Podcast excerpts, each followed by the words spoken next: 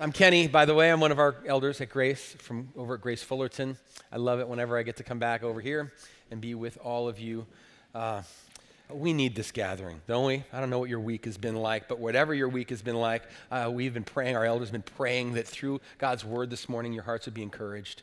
Which leads me to the second thing. I want to make a quick point about sermon application and the song we just sang. Can you put that chorus slide up? Lead us beyond formal duty, Philip.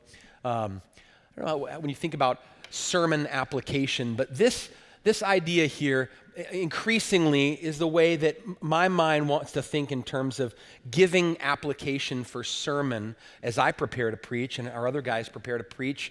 Not so much that I've got to explain some of the scripture and then give you four ways this week to go and act reverently or eight humble things to do for your spouse or whatever, as much as I see my job is by the Holy Spirit, uh, with His help, to help from God's Word show you His captivating beauty. and do it in such a way that God would show you until you in awe and reverence humbly bow, that he would show you his glory. I love it. And he sort of play uncle with you. He would do it until you give and you feel awe and in reverence humbly bow and you yield. That's what we pray um, here. And that that's how God would lead us out of just mere formal duty and we're just checking a box and doing church and moving on to grace group and getting those, okay, great, now I can go back about my week. And, and uh, uh, so I, I hope that one of the things you're looking to, to have happen in the course of listening to a sermon is worship. We didn't just stop worship right now and now we get information, but the information is to continue worship, to ensure that you don't leave here without worship in the heart, because worship in the heart will translate into a thousand different applications in the week as you encounter your week, someone who is humble and reverent and in awe. Amen? Okay, so that's what I'm praying. That's what I've been praying for you. Would you turn to 2 Peter, please, with me?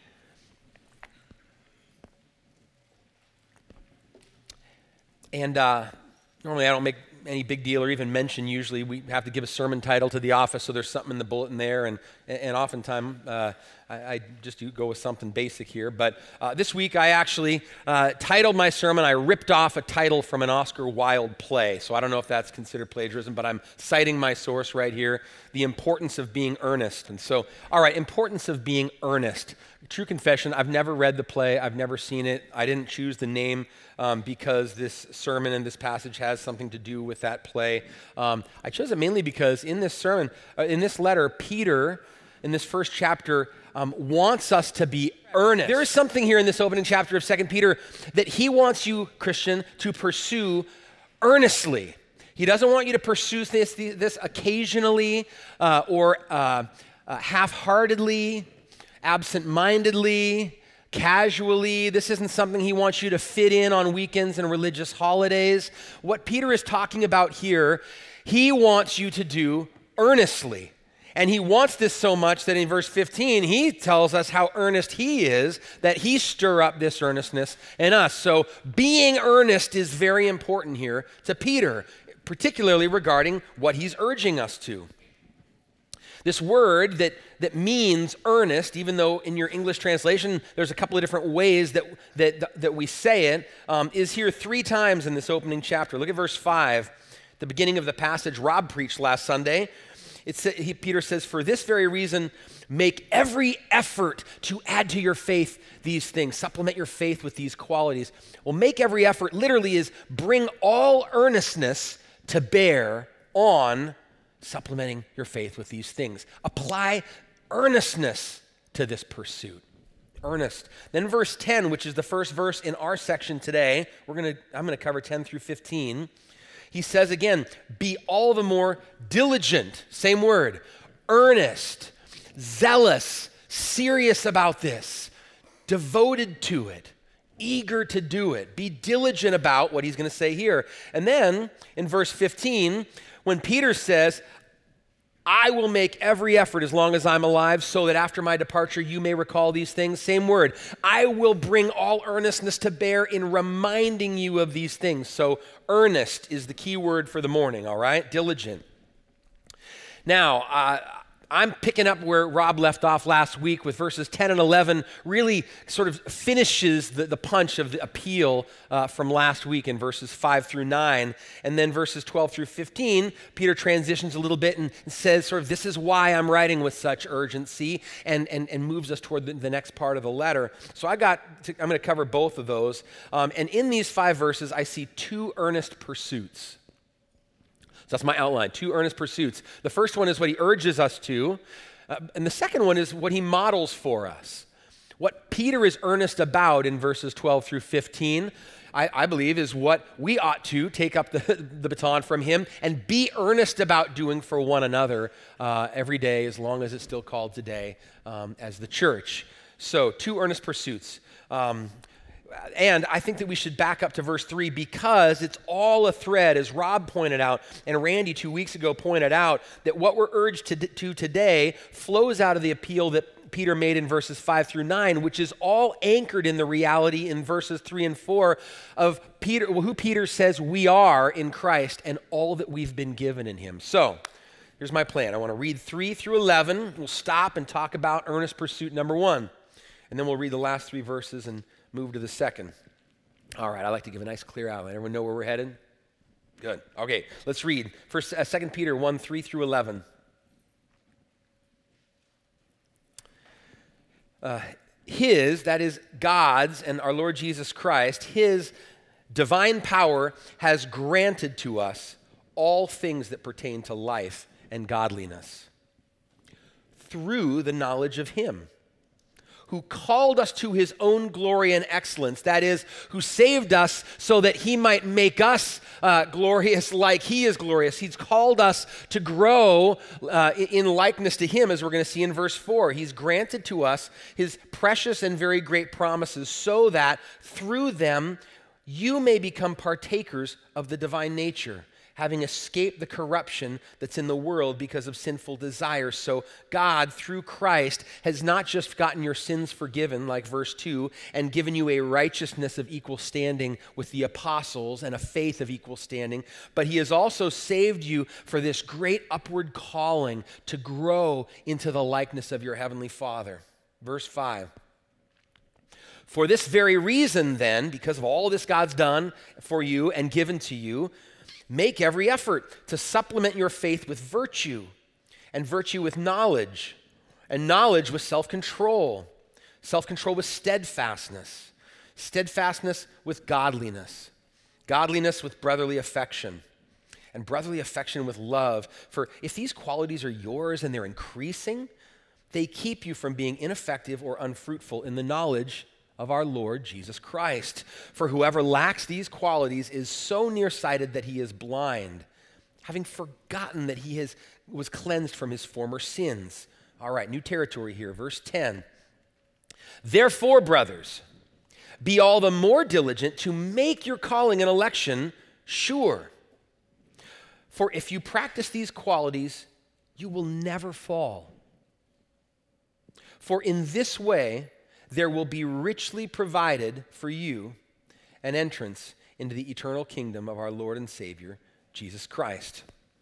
Let me pray. Uh, Holy Spirit, I pray that you would show us your, uh, the glory of our Heavenly Father and Jesus, our Savior, this morning, and show us the, the glory and the trustworthiness of every promise that you've given, the goodness of every command you've given us uh, to follow, and your Spirit would, would make these things a joy to us and, and our, our life. And, and we would leave here as people who, again, another degree of glory to another, are, are being transformed uh, more and more into your image, we pray. Amen. All right, so first earnest pursuit, Peter says, verse 10 here earnestly, diligently confirm your calling and election. Confirm your calling and election. Let's just unpack that little phrase. First of all, your calling and election. What is, it, what is this he's, he's talking about? Peter is talking about your salvation, your standing as a born again child of God. That you have not merely assented to a notional faith, like Rob said last week, a set of propositional truths that you would agree with and you would even say you believe, like demons, but no, it would be more than that because you have come to see um, that Jesus and God is glorious and, uh, and lovely and a treasure. And Peter wants you to confirm that that has happened for you, that you are a born again child of God, that you have been called and elect by God. I hold the view that God, by his free eternal decision, that is his election, chooses and calls people to be saved. And that, in the deadness of our sin, he reaches out by his grace and he draws us in to his salvation. That's the calling part. I think the way Peter uses calling right here, your calling and election, is not calling like sometimes in the New Testament, just the gospel call. So when Peter would stand up at the day of Pentecost and preach the gospel to a crowd, call them all to repent and believe. And that is rejected by some and received by some. So that's one way of calling, but I don't think Peter means that here because if he said, confirm your calling that you were invited, that makes no sense. You would just say, well, have I heard the gospel explained to me? Has someone told me about Jesus, whether or not I believed it or, or not, or loved Jesus or not? Yes, I, I have. But no, he's saying calling is something bigger than that, deeper than that, that we, he wants us to confirm. I think he means calling the same way that Jesus, when he said in John 6, no one can come to the Father unless, uh, uh, uh, no one can come to me unless the Father who sent me draws him. No one can come to me unless the Father who sent me draws him like what happened to this woman Lydia in Acts 16. This Paul comes into this area and a crowd gathers and she's out by the river and she comes in and she listens and here's Paul calling. He's preaching the gospel. He's in, inviting people to respond to Jesus' message of salvation. And here's what it says And as that was happening, the Lord opened her heart to respond to the things spoken by Paul. So Paul was calling, and the Lord reached in and called, opened her heart so that she responded with faith and repentance to the things spoken by Paul. I think this is the, the kind of calling Peter's talking about here. Back in 1 Peter chapter 2, he spoke like this. He says, Christians, you're a chosen race God has chosen you. You're a royal priesthood. You're a holy nation, a people for his possession, that you may proclaim the excellencies of him who called you out of darkness into his marvelous light. Proclaim how excellent it is that God drew you out of darkness into his light, called you out, and made you his. Once you hadn't received mercy, he says, now you've received mercy. This is what Peter is saying to us be diligent to confirm that you are His. I thought of uh, Philippians 3. Uh, you know, Paul, in this process of following Christ, he says, I press on to make that my own because Christ has made me his own. And Peter here is saying, confirm that Christ has made you his own, that you are his. And he says, confirm it, make it certain, make, make it firm that that is true of you. Because in chapter 2, he's going to talk about false teachers who profess to actually speak for God, and their, their mouths are full of lies, and their lives demonstrate it by a lack of any moral or uh, ethical mooring to the commands of God and the righteousness of God. So it's possible to make a confession and your life to, to speak contrary. So Peter's saying to these Christians, confirm your calling and election which could sound like, again, like Rob pointed out, that does my election and my calling depend somehow on how much effort I put into this? If I'm not diligent enough, is it possible that one day I'm going to face God and He's going to tally it all up and say, no, not enough? And Rob said, no. He said, that's the ditch of works righteousness Peter doesn't want us to drive off into. Um, he wants us to understand, I thought this was really well put. Rob said that fruitless knowledge should raise a question of whether or not there's saving faith.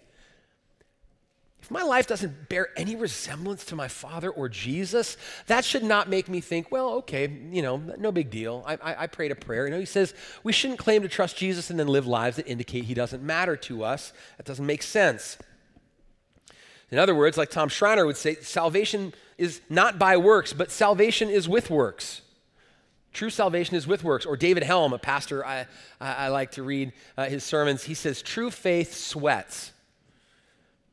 True saving faith, born again faith, sweats. It energetically pursues the things of God. You know, I was thinking of, again of, of um, life demonstrating or attesting to this invisible saving faith. And I thought of the way Paul talked about Christians at Thessalonica in 1 Thessalonians. Listen to this. At the beginning of his letter to this, you know, young church that he writes to, he says, "We know, brothers, loved by God, that he's chosen you." It's a pretty bold thing to say, confident thing to say. We, we're not there anymore. We're at a distance, but we know, brothers, that God has chosen you. Well, how? Well, he goes on to say, well, First of all, when we were there and you received the gospel invitation from us, even though it was in the midst of affliction and it was in a context within which to receive that message was dangerous, that didn't that didn't make, cause you to shrink back, but you received this news of the gospel with the joy of the Holy Spirit, he says. And that attested to us that God has chosen you. But not just that, he says. We've heard report of you since then, since we've gone. The churches surrounding areas, they talk about you and your church, you Christians, who are bold in witness, setting an example. And he says, um, it, they tell us how you all turned from idols to serve a living and true God. Well, how would they have known that to tell Paul about that? Well, it was evident, right? That they really weren't serving idols anymore, that they were serving a new God, the one true God, and speaking of him boldly. That's why Paul can say, because of all that, we, we know, we're confident that you are, you are chosen by God. It confirms that. And so it should be for you and me, Peter would say. Be all the more diligent to confirm your calling. We should earnestly seek to imitate our Father. We should be earnestly seeking to kill sin. You shouldn't just want to be forgiven of sin, you should also want to be free of it, like, ah, and hate when you go back to it, even when you continue to, to still say, I hate that. God, save me from that, earnestly. Or, like Rob said last week, we should have a desire to get more of Jesus into our souls like a famished person. I love that. Is earnest the word you would use to describe your pursuit of God and the things of God? Earnest? In case you're feeling guilty, you don't want to answer that question. I've been asking that question this week, and I have to confess, often not. In fact, one of the, the humbling things this week, the Lord has really shown me that I actually pursue many things very earnestly in my life, more earnestly than these things. Can you relate to that? There are things that I think about and occupy my mind more hours of the waking day, strategizing and planning and thinking and angling to get, um, and, and more of my desire than this right here. And there are things that, by contrast, are so much uh, less significant we can be earnest about hobbies, so earnest that we're telling everyone on social media about it and that they need to do it. And we're inviting people and we're planning our calendar around it. And home projects and remodels, we can get earnest about getting it done and getting every last detail just so. And keeping up with politics and current events and reading every blog and knowing every argument and having seen every debate. And we can be so earnest about that in a way that, that actually pale or that, that our earnest pursuit of God pales, right? We can earnestly pursue entertainment consumption and binge watching and being up on every latest show and series and movie. And we can, uh, we can earnestly uh, seek physical fitness and diet and hitting mile markers and, and, and, and how many workouts a week and workouts of the day. And all those things are fine. But I just want to say, do we pursue things like that with more earnestness and more zeal than we do these things that, that relate to eternal life? And Peter is wanting to stir up an earnestness in us appropriate to the thing we're pursuing, which is God. And he does two things in verses 10 and 11 uh, to try to stir earnestness. If, if you're like me in the Christian life, oftentimes, this is why we need to keep gathering and being together, is that my, my faith or my zeal for the Lord and the things of the Lord, the, sort of the flame can sort of die back down. It's just like a red ember and it's still glowing there. And I need things that sort of like this and, and, and rekindle adoration um, and, and, and, earnestness. And this is what Peter's doing right here. He's trying to fan with a couple of things. And here's one thing he, he fans with at the end of verse 10. He says, If you practice these qualities, you will keep the faith. Or he says, You will never fall. Sorry. I want to say that as he says essentially, this is how you'll keep the faith. keep the faith, I mean, in the same way that Paul said it near the end of his life when he knew, I don't have any more days left uh, on the earth, and he's writing one last letter to Timothy, and he says, Timothy, I've fought the good fight. I've finished the race. I have kept the faith. I have kept the faith. In other words, I haven't fallen away from the faith. I didn't abandon it at one point. It, there wasn't a point where it got too hard and I said, forget it. I'm out of here. I've kept the faith. And when, I think when Peter says, if you practice these things, you will never fall. Not you will never sin or stumble, because that sure isn't true, right? Um, we stumble all the time and, and seek God's forgiveness and we keep walking. But he's saying, if you pursue these things, you will keep the faith. This is the part of the means by which God is going to guard your faith and help your faith persevere until the end.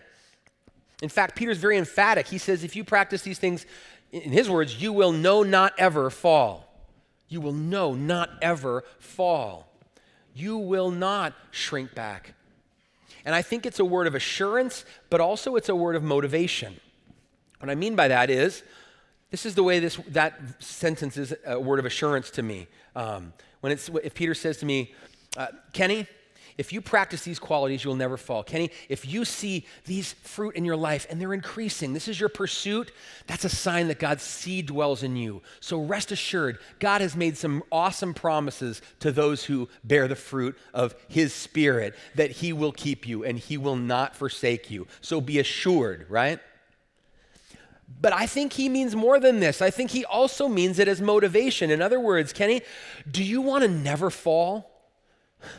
Do you want to be confident that you won't one day just bail on it all? Practice these things. Pursue these things. These are the means by which God is going to keep strengthening your faith. I want us to think about faith and then the fruit of our faith and the way that they actually can have a reciprocal relationship with each other. Starting with faith, that's where it starts, right? Without faith, it's impossible to please God. It starts in 2 Peter with um, being given a righteousness of God and our Savior Jesus Christ, and then because of that, God granting everything pertaining to life and godliness to us and making us incredible promises. That's where it starts. Through those promises, then, trusting those promises, I grow. So faith comes first, and then fruit grows out of it. But think, and I want you to ask yourself, Christian, is this been your experience in your life? That the pursuit of fruit in this way he's prescribing, not just squeezing out a couple of ounces of fruit, like Rob said, and pasting on a veneer of obedience, but the earnest pursuit to grow in God and the grace and knowledge of God, that in the process of that, it strengthens your faith. Do you, any of you grew up singing the hymn, Tis So Sweet to Trust in Jesus? Good. All right, Ben, you want to sing it for me, Ben? That's good. Just to take him at his word. Help Ben. Just to rest upon his promise. Just to know, thus saith the Lord. And then the chorus goes, I'm going to stop you halfway through. Jesus, Jesus, how I trust him, how I've proved him o'er and o'er. Stop there a minute. When I was a kid growing up, that felt arrogant to me to say, wait, how I've proved Jesus over and over? I've proved him. You're smiling. You, know what that really means. It's another way of saying Jesus has shown himself to be faithful to me over and over. And he's done it every time I've taken him at his word or I've rested upon his promise that he said to me first.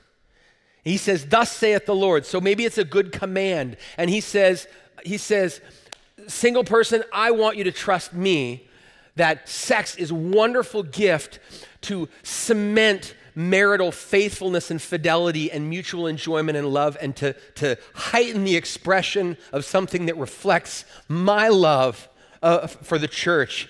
Trust me in that command. Take me at my word. And when you say, even though you're tempted, I'm going to be faithful.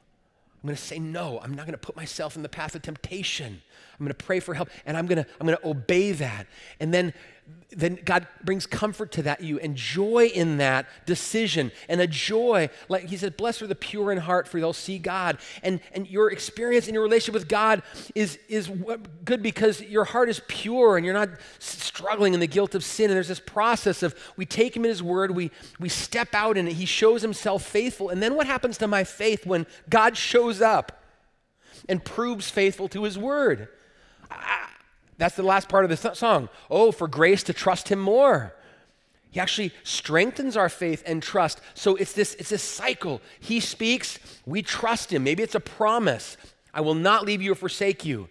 And we're facing situation in our life that feels like he's forsaking me. But I'm going to run you, trust you, pray, Lord, help me. Help me not dip into despair and just sink under it. And the Lord lifts your spirit and He provides for you in a way that reminds you He cares for you. And that happens, and faith is strengthened again. And, and He gives us grace to trust Him more. And so I think, in part, when Peter says here, if you practice these qualities, you will never fall because God's built it into the process, the means by which we grow in Him by faith, actually loop back around and, and kindle this very faith by which we grow. Does that make sense? Have you experienced that in your life? So earnestly pursue holiness, one, because that's how you'll keep the faith. That's part of how God's going to bring you to the end. And like Paul, say, I've kept the faith. I've finished the, the course. I fought the good fight. He said it in different order. Second thing he says in verse 11 that's similar but has a little bit different focus is he says, This is also the path to the glorious finish line pursuing these qualities, he says, verse 11, in this way, as you pursue these things earnestly, in this way, there will be richly provided for you an entrance into the eternal kingdom of our Lord and Savior, Jesus Christ. This is the path to a rich welcome into Jesus' eternal kingdom. Again, I want to qualify this. That is not saying that pursuing holiness is the price of admission into that kingdom, it's the proof of purchase, it's the proof that you were purchased the only one person who had deep enough pockets to pay the price of your admission into Christ's eternal kingdom was Christ. 1 Peter 3, earlier this year, Randy preached on it. Jesus suffered once for sins, the righteous, Jesus, for the unrighteous, you and me, to bring us to God. So that's the price of admission right here. Let's be clear. But the proof of our purchase by his blood is the pursuit on this path, that we keep running on this path with His help by faith. And Rob said, trusting Jesus to the end is not easy. It's gradual and it's difficult, but it's worth it. And right here in verse 11, Peter is underscoring how worth it it is. He doesn't want us to forget how worth it this path is. He says, You will be richly provided an entrance into the eternal kingdom of our Lord and Savior Jesus Christ. I couldn't help think of Jesus' words there. You know, as we're in Peter, it keeps making me think, when did Peter hear Jesus saying these things? And one of the places he heard Jesus say these things was Matthew 25. You don't need to turn there. I got it for you right here. Matthew 25, Jesus is preaching to crowds and the disciples are there. But listen to this. He says, Jesus, when the Son of Man comes in all his glory and all the angels with him, then he will sit on his glorious throne and before him will be gathered all the nations. And he'll separate people one from another as a shepherd separates the sheep from the goats. And he'll place the sheep on the right and the goats on his left. And then the king will say to those on his right, Listen to this, come. I'm not leaving you out over here. I realize that some of you are going to be over here, but you know, the illustration is right. He says, Come. You who are blessed of my Father, enter the kingdom, inherit the kingdom prepared for you from the foundation of the world. And look what he does next. For, here's why this rich welcome is being offered to you, sheep. He says, Oh, I, I should have followed with that. That was totally my bad. I was hungry, and you gave me food. I was thirsty, and you gave me drink. I was a stranger, and you welcomed me. I was naked, and you clothed me. I was sick, and you visited me. I was in prison, and you came to me. Jesus lists works of righteousness and acts of godly, compassionate love, simple acts of love done in this life that reflected the character of God. Genuine fruit. And we know this is genuine fruit, I think, the way Jesus says this in this picture he paints, because the sheep, next thing they say is, When, Lord, did we do this? What is that saying? Well, they weren't doing it because Jesus is watching, earning brownie points, tallying it up. They actually say, When, when did we serve you, Jesus? I was just feeding that guy I saw. I was just visiting that widow who was sick. I just felt for that guy in prison and I wanted to go pray with him. Uh, and Jesus says, Yeah. And to the extent that you did that, you were serving me. That's evidence that you are my sheep. That attests to who your father is. And he says, Inherit the kingdom prepared for you. Nobody has ever prepared anything as awesome for you in your life so far as a kingdom. Imagine that sentence. There is a kingdom that has been prepared for you, Mike, and for you you sheep in the room. He's prepared a kingdom. That phrase just needs to sink in for us right now. Let's think about this. Have you ever seen the show Extreme uh, Makeover Home Edition? Okay, good. First service, 8 a.m. Everyone looked at me blank, and I felt like a total like I, I, watch TV reality shows, and none of you do. So anyway, this is my people here, right? So I don't know if it's still on. don't be offended by that. You're my people. Um, but when the show at least was on, every episode, there was a family that had been nominated by their community who was in great need of one sort or another, and their home was inadequate for, for their life and they would be chosen and they would be taken far away, and designers and build teams would come in and they would just radically transform the house. Usually add floors to it and, and all sorts of space and, and, and new everything. And then they'd bring the family back, and all the community would gather and they'd park a giant bus in front of the house, right? And on the side of the bus, you know, with their, their show logo, and they'd bring the family in and take their blindfolds off while they're still standing behind the bus and, they're, and the house is hidden from view. And the host's faces are always these huge smiles looking at the family because for a month now they've been dying for this family to, for this, to have this moment, right? And what do they always say at that moment? Come on, what do they say? Move that bus, right? And the bus moves away, and I, am a wreck every time. That's why I had to stop watching it. Because the family, usually someone drops to their knees or they hug and tears and their jaws are open. They just can't believe this is their home. And the hosts take them by the hand and lead them into every room, and the kids see their new room, and they see the kitchen, and, they, and they're just elated, right? Peter's saying one day Jesus is going to say, Move that bus. And here's what's behind it. First of all, a kingdom. In chapter 3, it's going to say, The old heavens and earth will have passed away, a new heavens and earth in which righteousness dwells. But the most glorious thing about this kingdom, he says, is that it's the kingdom of our Lord and Savior Jesus Christ. He's there. We get to be with him there. So Jesus is behind the bus in this illustration, right? And the bus moves back. Here's a kingdom, and Jesus is the king of this kingdom forever. Now, picturing this scene, can you imagine the smile that's on King Jesus' face as he says those words?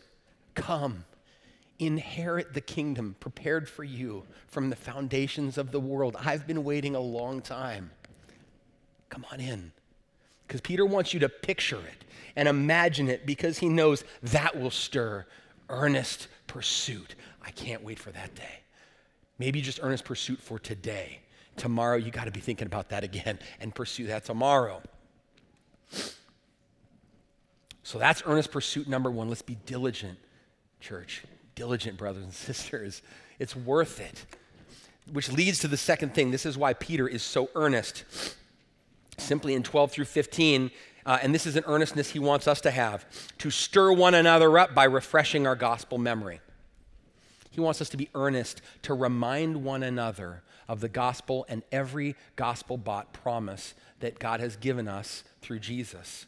Stir you up, verse 13, is, a, is not a gentle word, it's a strong visual word. It means wake up violently, like Jesus when he's sleeping in the boat and the disciples are freaking out because of the storm in Luke 8, and they went to him, same word, and they stirred him up saying, Master, Master, we're perishing. And he was stirred up. So you imagine the wake up that Jesus just had there wasn't a gentle one. It was like, it was like this, right? And Peter says, I want to stir you up. How? Look at verse 14. Sorry, verse 13. Stir you up by way of reminder. This is how Peter wants to, to, to, keep shaking us awake to these eternal realities is by reminding us of what we already know. That's the crazy thing. Verse 12, these are things you already know and are established in. This is the gospel that you're growing in. But he, Peter says our, our main problem is not um, a revelation problem. We haven't heard enough. It's a recall problem that we have short uh, term memories and we need to be reminded of it. So he says, as long as I'm still alive, I'm going to keep reminding you and I'm going to write it down and send it to you so even after I'm gone, you can recall at any time these things. And it starts with the faith that you've been given because of the righteousness of Jesus and all the promises he's now given you through Christ, and a new heart that hears his commands differently now, not as burdens, but as invitations to real life. And he takes all these and he says, I want to remind you and remind you and remind you. And so, church, remind one another and remind one another. And one of the ways that we do that besides what we're doing right now, is through the Lord's Supper and baptism in particular. Just a word on that. Next Sunday night in here, we're going to have baptisms. And then the following Sunday morning, since baptisms are happening in the evening, we want to give good time to that. The following Sunday morning, we're going to celebrate the Lord's Supper in our Sunday services. And I hope you don't think of those things, especially our evening Lord's Supper or evening baptism, as a nice fringe benefit if I can fit that in. But right here, this is a lifeline to remembering and pers- persevering because in baptism, when you come next week and you see someone go under the water and be brought back up, and, and the person doing that says, buried with Christ in, in death, raised to walk in newness of life, Christian, you say, Me too. You're reminded, Me too. I was saved for new life. And God's promised me, promises enough to walk in that new life. And I'm reminded and refreshed in it. Jesus knew what he was doing when he gave us these ordinances to remember. So, as we close, I want us to turn this sermon into prayer. How do we turn this sermon into prayer? And I couldn't think of a better way than to actually sing the chorus uh, and the song that we sang just before this message. Look at the, the words again and how, oh, that's not it. Let's see here.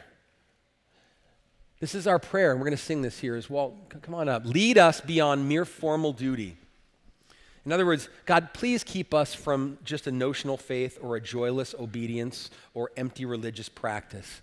God, show us your captivating beauty. Help us see what the demons don't see and treasure you and love you. And then, I love this prayer. Um, as, uh, as we rehearse redemption story, show us the wonders of your glory. Unveil it here and now. As we once again go through things we already know, unveil this for us here and now. Let's actually sing and pray together.